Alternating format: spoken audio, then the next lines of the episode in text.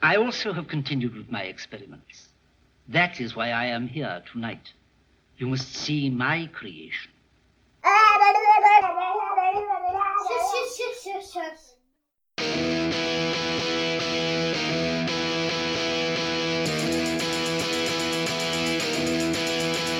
He was slinging pawns at a B&B when he had an epiphany.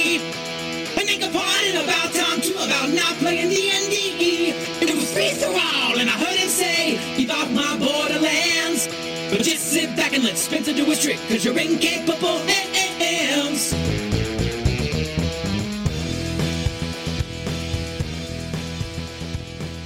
Hi, I'm Spencer, aka Free Thrall. This is Keep Off the Borderlands, a podcast about RPGs and stuff. Now, in this episode, with all the Time Bandits talk out of the way, I have a bunch of messages I've been itching to address. So let's dive straight into that, shall we? First up, a couple of great calls about episode 237 The Roll of the Dice. Hey Spence, this is Ivan. How you doing? I heard your last episode where you mentioned me. That's pretty cool.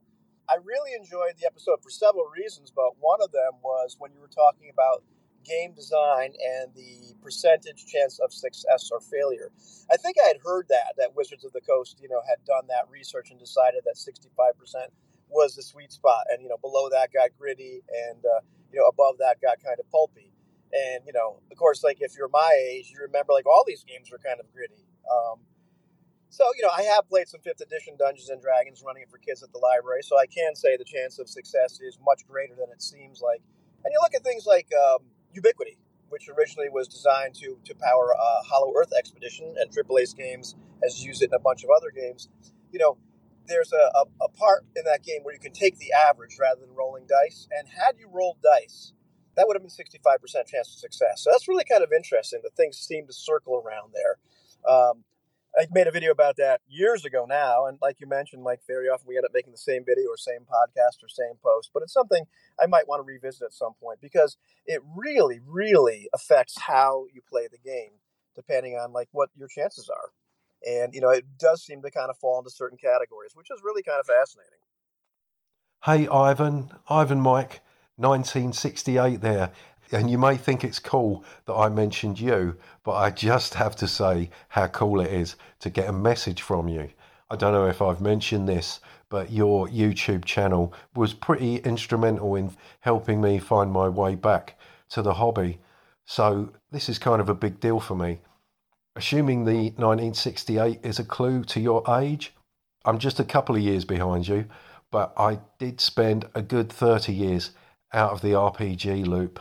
Ubiquity is a system I'm certainly interested in and I've had an eye on for quite some time. In fact, it was probably watching you playing with friend of the show, Anthony Runeslinger Boyd, that brought it to my attention. And that idea of taking the average rather than rolling is an intriguing one. I should probably go back and take another look at those playthroughs to see that in action. Thank you so much for your call, Ivan. Uh, it's really good to hear from you, and um, thanks for checking out the show. Talking of actual plays, Ivan is currently running Dark Age of Man, a game written by Jason Graham and Del Branham, sort of set in early medieval Britain or somewhere very much like it, where pagan and Christian ideas meet. Apart from being a really interesting setting, it's a minimalist game focused on improvisational play, an approach I intend to talk a bit more about in this episode. What's also great is that you can watch the creators of the game doing a running commentary on the actual play too, which I found fascinating. I'll put links to all that stuff in the show notes.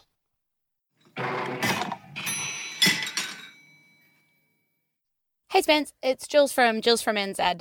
I was really into your episode that you put out recently uh, about the odds of a D20 and is it swingy, isn't it, and all of that kind of good study. I really enjoyed like the the practical study and look at the numbers and what that all meant. Um, I thought the only thing that you were kind of missing about 5e is that 5e is very much a team sport. So, in looking at the numbers and how you would calculate the the swing or the success rate of the dice, you've really got to factor in the fact that assists happen and assisting your team members can literally give you advantage. And how do you factor in, you know, rolling 2d20 and taking the higher as a piece of that percentage chunk? I'm actually not very good at math, so I don't really know how that translates in terms of how that would work out into a percentage. But it, it happens a lot, right? People will be like, oh, you know, especially on skill checks or things that you have time on to achieve, you will often help each other to achieve it. So saving throws might be a little different.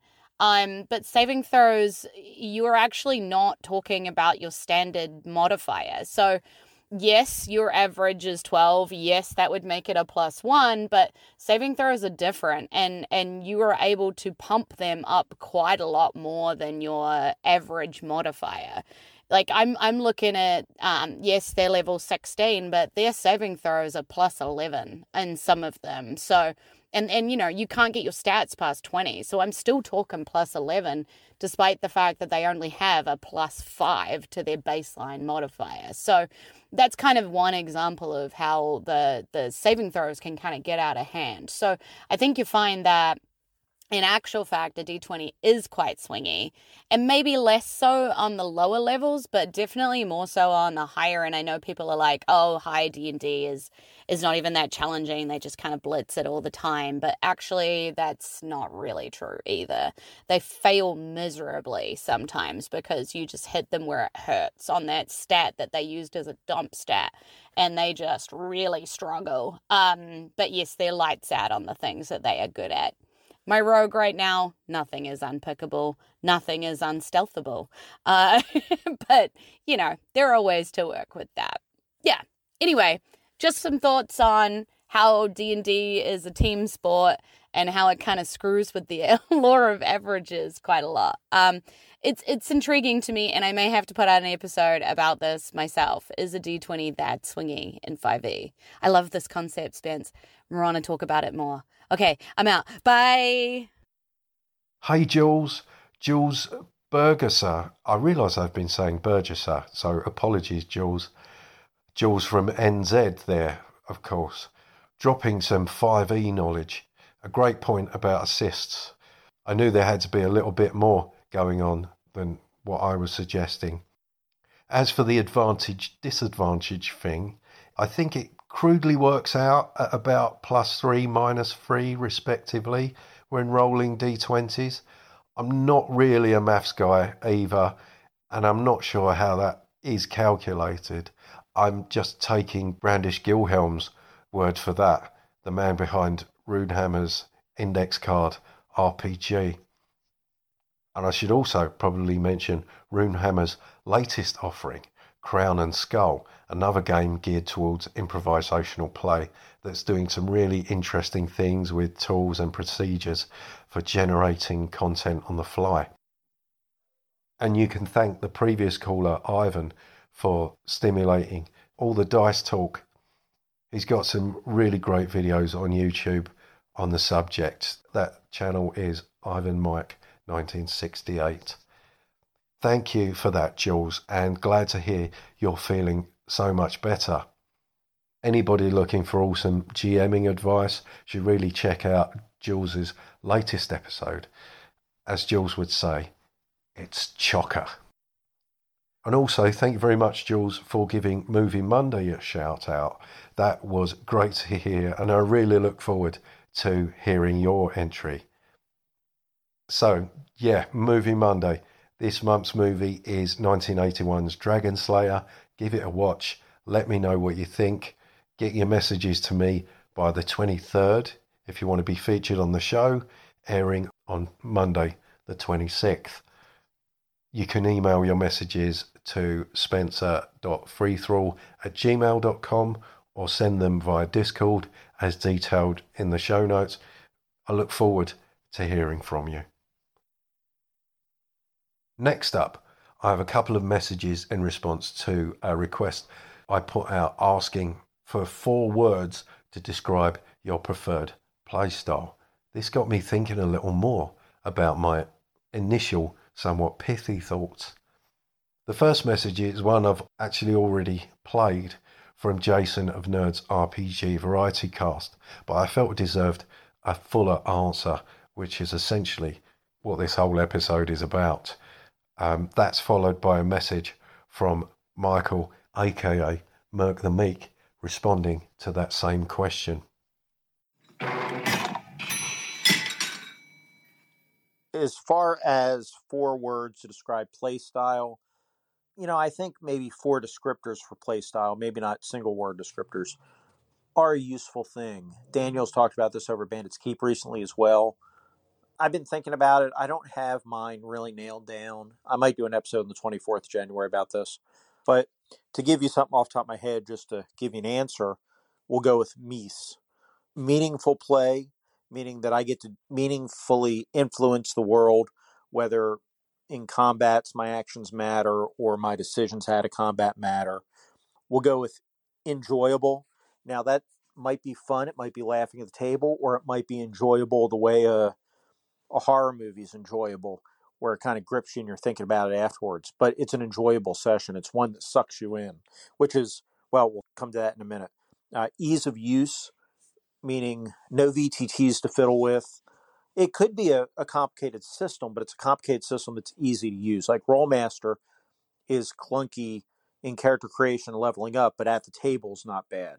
So it just depends, but preferably no VTTs, anything like that. Last thing would be you're sucked in, which a lot of people say is engagement or immersion, but you're not feeling that you have to reach for your phone during the game.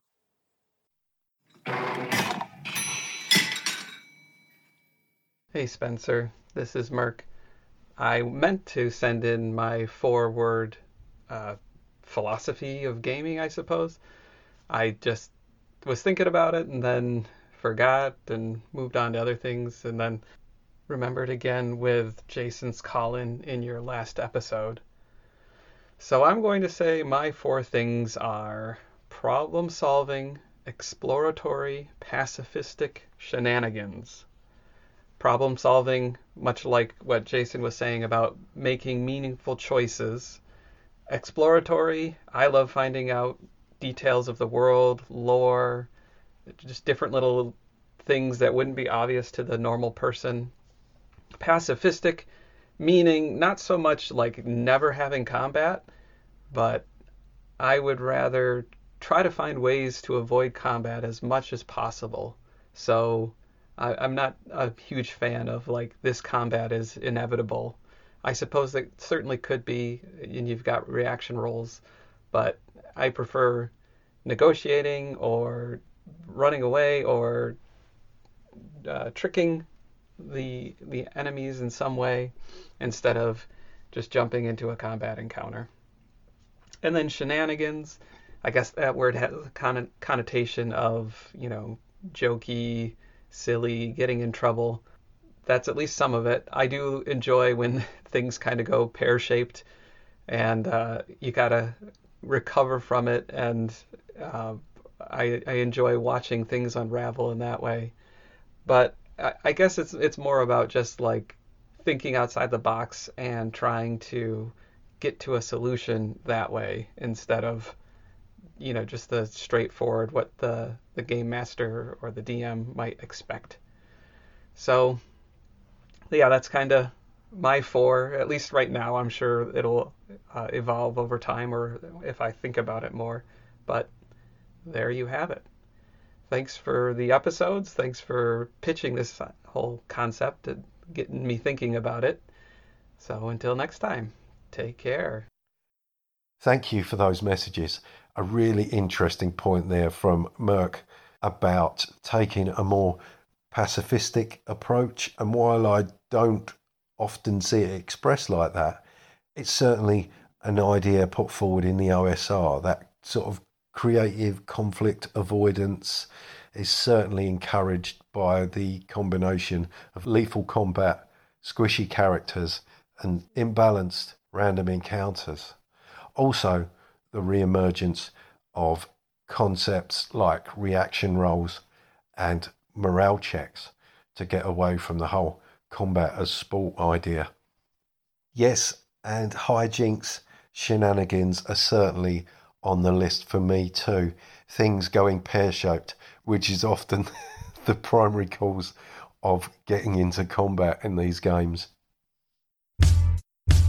I'm just butting in on myself here because I almost missed a message from Menion, aka Rob of Confessions of a Wee Timorous Bushi, responding to that same request I put out. He also touches on my reference to OSR not being a particularly good label for the uninitiated. Incidentally, if anyone has sent me a message and you haven't heard me play it, please don't hesitate to remind me because, you know, occasionally things do get lost in the shuffle. Let's hear what Rob has to say.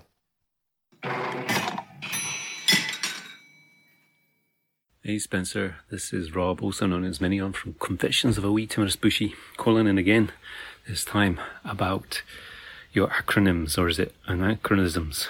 I'm not sure. Anyway, um, it's not quite the same, but the white box has a similar title to the one that you came up with. Um, obviously, white box is not the one, um, and it's not an anachronism. Or, oh, did, I've started myself on. It's not an acronym. I'm not drunk, by the way.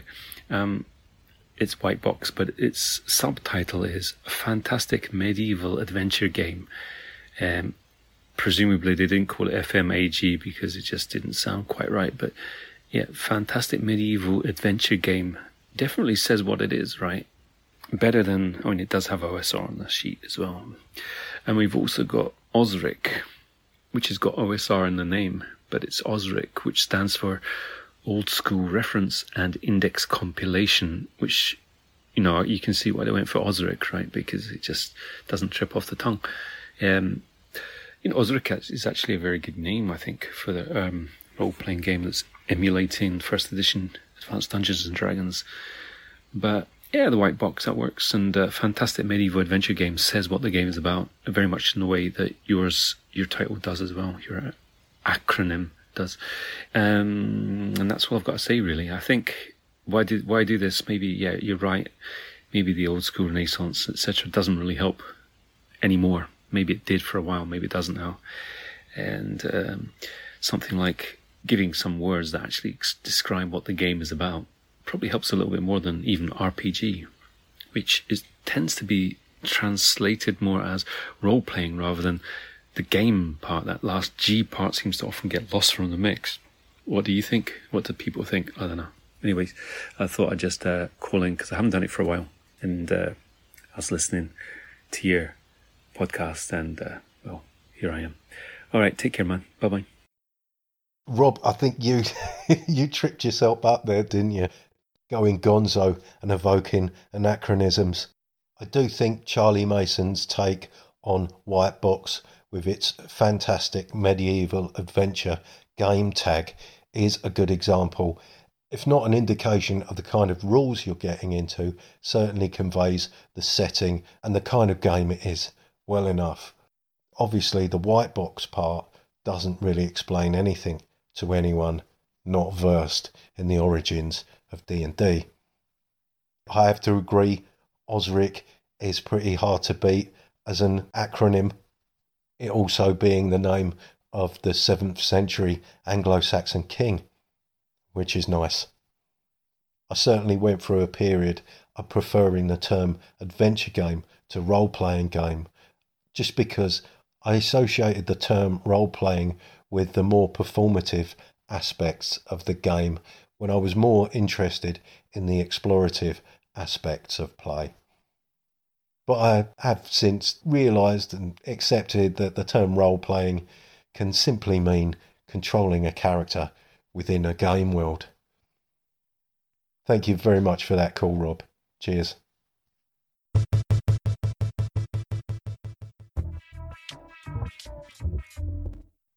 Somewhat fittingly, this episode is a combination of ideas that have piqued my interest recently. I say recently, over the last couple of months, but This is something of a sequel of sorts to Safer Fantasy Crafting's extremely thought provoking episode from way back in July 2020 entitled RPGs are Frankenstein's Monsters. And as it is with sequels, this is something of a watering down of that original idea and perhaps even only tangentially related and will probably end up going in a very different direction. In that original episode by Safer, he spoke of how RPGs are a hybrid of elements taken from wargaming, board gaming, play acting, and storytelling, and how they are also a pale shadow of these influences, yet at the same time are quite a unique and exciting experience for participants. And he also spoke about how selecting particular elements to focus on. And in doing that, we're doing a disservice to ourselves and the game. I'm paraphrasing here, of course, and you should really go and listen to that episode if you haven't. There'll be a link in the show notes, of course. I'll be attempting to cover a lot of different things, potentially disparate elements, and no doubt failing to explore any of them in any real depth think of it as me kind of setting out my stall. Hopefully, there will be something here of interest to someone. In true Frankenstein form, it's not just Safer's episode that inspired this one. There are episodes from other shows that I referred to in some of my previous episodes. I mentioned an episode of Rich Frazier's Cockatrice Nuggets, where he spoke about his preferred play style, an episode of Between Two Cairns, where Yochai and Brad responded to a similar question about play styles, an episode of Mastering Dungeons, episode 171, where they also responded to a similar question, and my own thoughts about that same question in my own episode. Then there are some recent calls to Pink Phantom, where I considered RPGs lying on a sort of spectrum with storytelling at one end and unstructured play at the other. And there was also an episode of Runehammer's podcast, RPG Mainframe, that popped up on YouTube entitled Creative Origins and Chrono Trigger. I assumed this was something recent, but it turns out to be an old episode from November 2022. It was a fascinating lesson, and Brandish Gilhelm, Hankerin Ferinale, Ingrid Bernal was the particular moniker he was going by at the time. Um, anyway, he'd gone back to play Chrono Trigger, an old favourite RPG video game from back in 1995, and he was struck by the realization that so much of his own TTRPG ideas were inspired by this game. That initial thought was a negative one, prompting him to feel that what he thought were his original ideas was just him unwittingly ripping off this game. However, he soon realized this wasn't such a bad thing, and rediscovering that source of his inspiration was creatively reinvigorating, and he urged listeners to contemplate their own creative origins. And that's kind of what I'm doing here. As I've said before, I got into role playing via fighting fantasy, solo game books, and computer text adventures. Back in 1982, I'm almost certain I'd seen stuff about Dungeons and Dragons on TV prior to that. But um, yeah, discovering these solo game books and text adventures, I almost immediately realised the limitations of that kind of interactive fiction approach. With text adventures, it was the language, the language barrier. Essentially, the computer only understood a limited number and combination of words, and the game was basically about figuring out what order things needed to happen in in order to proceed through the game. More often than not, the experience devolved into kind of guessing what the writer was thinking when they created the game. About as much fun as trying to log into an account that you've forgotten the password for. That's not to say there wasn't a lot of fun to be had with those games. With the fighting fantasy books, there were similar problems with limitations on the choices that were available for you. No opportunity to explore novel ideas you might have while playing, little possibility of backtracking without cheating or revisiting areas and seeing evidence that you'd been there before. Um, I am aware that some books later on in the series do attempt to address these issues with varying degrees of success. But those early books did feel railroady, basically. And by that, I mean it was a bit like being on a ghost train. Sure, you could change what route you were taking at certain points, but there was usually only one true way. And God help you if you ever encountered a maze in one of these books. That was a surefire way for the book to get itself tossed aside in frustration. And that's not to say that these books weren't great either. The art alone had a huge impact on me. And I'd also highly recommend checking out the podcast Fantastic Fights, where Euronymous J. Doom plays and reviews the fighting fantasy books, along with other choose your own adventure interactive fiction style books. But there was a particular itch there that wasn't being scratched. The exploration was there to an extent, as was interacting with a world, perhaps not quite a living and breathing world that I was hoping for, but what was missing was freedom, player agency. Far too often, the text adventure would respond with phrases like, you can't do that here, or the game book would not present you with what you felt was the obvious choice for your character to take in that particular moment. But there were games that kind of scratched that autonomy itch. One in particular that springs to mind is something called Ant Attack. And I'm just going to read a bit from the wiki page. Ant Attack is a ZX Spectrum game by Sandy White, published by Quicksilva in 1983. It was converted to the Commodore 64 in 1984. While Zaxxon and Q*bert previously used isometric projection, Ant Attack added an extra degree of freedom, the ability to go up and down instead of just north, south, east, and west. And it may be the first isometric game for personal computers. Players entered a walled city of Antescher to rescue individuals who had been captured and immobilized somewhere in the city. The city is inhabited by giant ants which chase and attempt to bite the player. The player can defend themselves by throwing grenades at the ants, but these can also harm the humans. Once the hostage is rescued, the two must escape the city. The game then starts again with the hostage located in a different harder to reach part of the city.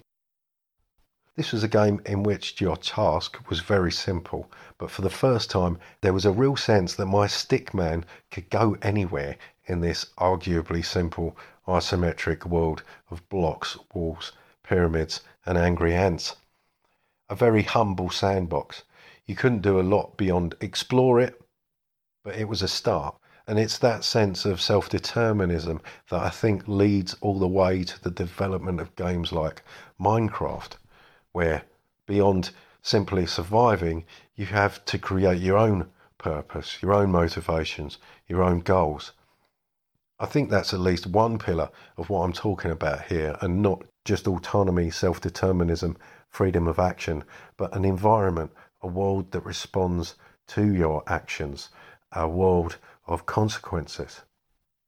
And also beyond that, a world that's independent of the character, where for everything you choose to do, there are other things left undone.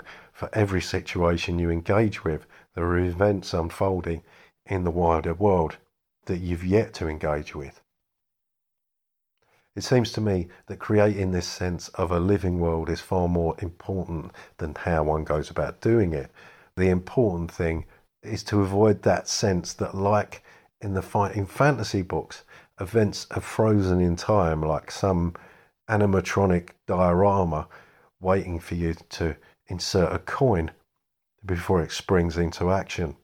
But that's another discussion for another time, I think. Also, the things I've mentioned here so far, Minecraft aside, are all solo activities. RPGs, by and large, are group activities. Sure, there are tools we can use to get around this a bit, but what better way to explore a living, breathing fantasy world than with living, breathing people to bounce your ideas off of? This obviously also allows for the freedom of action, the freedom of movement, one of the unique experiences that a tabletop role playing game can provide an open world. There are some games that get close to that experience for me, and I think playing things like Skyrim and Fallout, open world games, certainly until you get to the edge of the map, where you can create your own character, tell your own story to a certain extent. They were certainly partially responsible for bringing me back to tabletop RPGs. Something else that brings all that to life for me is the interaction of elements within a world. I found playing games where factions are operating to be very enjoyable. I mean, I understand the attraction of simple good versus evil games, but I find things far more interesting when I'm dealing with grey areas. Are we doing the right thing? Are we on the right side? Are we working with the right people? I do appreciate a good dilemma. It's also that interaction of elements that attracts me to Gonzo, I think. The more disparate the combination of elements, the more potentially interesting the results may be. But obviously, there is a time and a place for Gonzo, and it's not welcome everywhere. Which brings me to random tables, improv, and the unpredictability of what emerges from that. In fact, I've got an idea forming in my head. Interaction, dynamism, exploration, adventure. Another nice acronym, perhaps. So, why do I lean towards the more OSR, NSR stuff? It's because of that point of engagement, immersion in character as character that's being talked about a lot right now. And that doesn't have to be a performative thing, as much as I like doing silly voices. While I'm not against the whole story game approach where players are encouraged to play a part in the world building, I don't feel that's conducive to creating the sense of exploration that I'm really looking for, you know, exploring something external to my character. Thinking of influences again, another significant one for me was the BBC game show from the early 80s called The Adventure Game. I'm sure I've spoken about this in episodes before, but can I find them? My past show notes are obviously lacking somewhat. The adventure game was a creation of Patrick Dowling, who wanted to make a program inspired by D&D and the work of Douglas Adams. The show had a sci-fi fantasy theme and was essentially a series of escape rooms ending with contestants crossing this large trellis like structure, hoping not to encounter the vortex, a crude special effect that the players couldn't see but had to avoid bumping into. The whole lateral thinking, team building, problem solving aspect of the show really appealed to me, and it's something I look for in RPGs I'm not necessarily talking about straight up puzzles and riddles and stuff, which can potentially be session killers, but but the whole idea of being rewarded for having novel ideas. I guess that's another pillar for me. And there's certainly the social aspect of the activity being brought in there too. The importance of that can't be underestimated for me. Gaming is the only real social activity I regularly engage in, as I don't venture out into the world all too often. Another part of that problem solving aspect is a preference for randomness in character creation as opposed to building a character. Part of the fun for me is figuring out how I might turn a seemingly useless bunch of random junk into something useful. The idea of trying to make the best of a bad hand. I think that encourages innovative solutions as well. I listened to a really great episode of Same Old G where they were in conversation with Anthony Boyd talking about cultures of play. I'll put a link in the show notes to that episode as well. During the episode, Anthony speaks about the idea of an RPG as a conversation, pointing out how that's often said but rarely qualified. It's an incomplete sentence because, you know, what is that conversation really about? It's a conversation about the nature of an imagined world. Certainly, on one level, it's characters negotiating an environment that is the imagined world. It can also be a conversation between players that will no doubt include discussing the rules of the game. And on another level, it's a social interaction, friends enjoying the activity of play. And this is all about personal preferences, remember, not what style of play is best. I've played games that involve players in meta story gaming stuff, and I've had a great time doing that too. I just like being surprised by emergent narratives, things going off at unpredictable tangents. I'm less concerned about satisfying story arcs that get neatly tied up. I mean, it's great when things like that happen, but it's a whole lot more satisfying when that seems to happen organically while you're engaging in other stuff. As humans, and I'm not just talking about gaming here, we are great at creating narratives. We create narratives all the time. Narratives to explain our own actions or just trying to make sense of the chaos of the world that's around us. I was listening to another podcast I enjoy called Team Human. This isn't a gaming podcast. Just for me, it's a dose of positivity in these uncertain times. Hosted by Douglas Rushkoff, a media theorist. In this particular episode, he was interviewing Brendan Lemon, a comedian who I'm not familiar with, but he certainly sounds like a really interesting guy.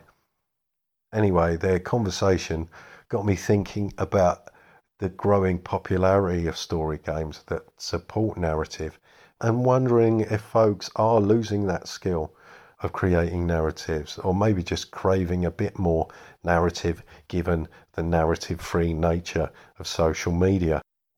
Narratives give a sense of place in the world, although not necessarily a good place, but it gives you something solid, and that can be helpful as much as it can be unhelpful, I'll admit.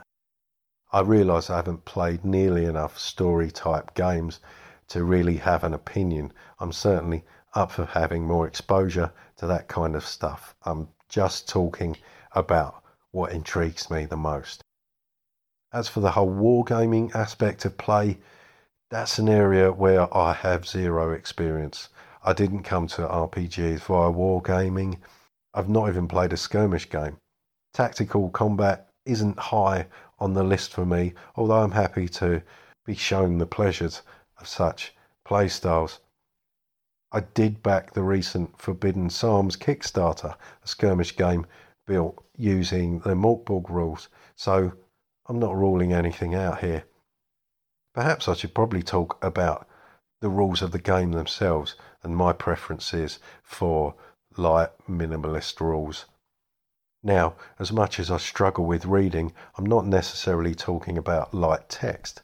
Yes, I prefer implied settings to pages of lore and fiction, but my preference for light rules is more about comprehension and retention than anything else. I appreciate brevity, but I also appreciate examples of play, design notes, intent, philosophies of play, that kind of stuff. I also have an almost Wile Coyote esque desire to squeeze as much as possible out of the simplest rules.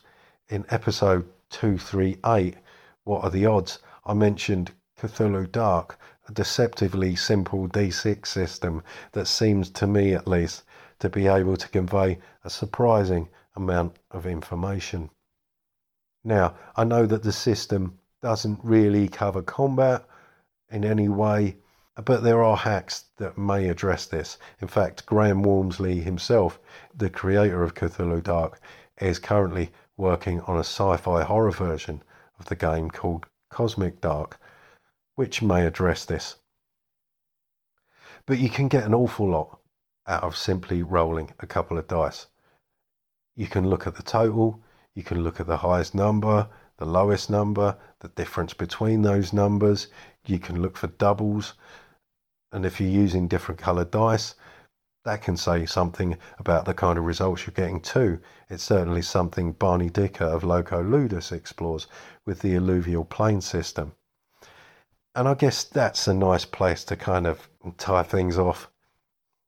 So, in summary, what I'm looking for in a game is simple rules and procedures that allow for exploration of an organic world that exists independently of my character, interacting with that world primarily through my character, both character and world being generated via a certain degree of randomness that gives rise to unpredictability and presents an environment ripe with discovery that fuels and perpetuates exploration, confounds expectations, that presents challenging dilemmas, difficult decisions, impactful choices with meaningful consequences.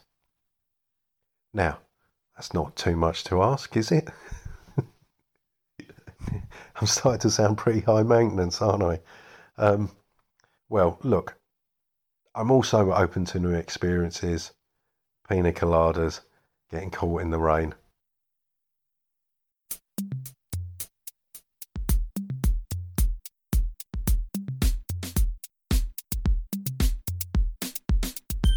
Well, that's quite enough from me.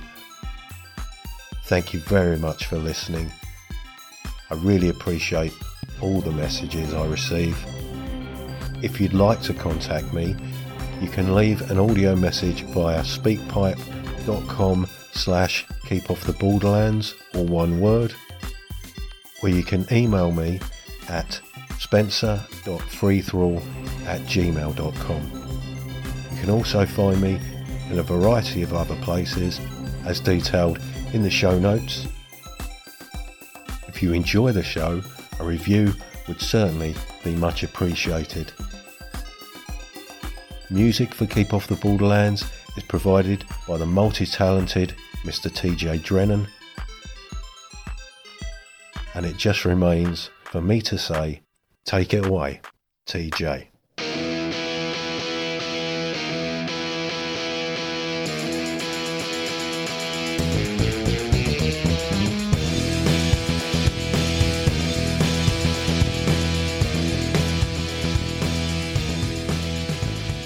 Warning If celebrating the sound of dice hitting the table and pondering the meaning of the many acronyms within your player's handbook doesn't cure that burning sensation, please see your doctor.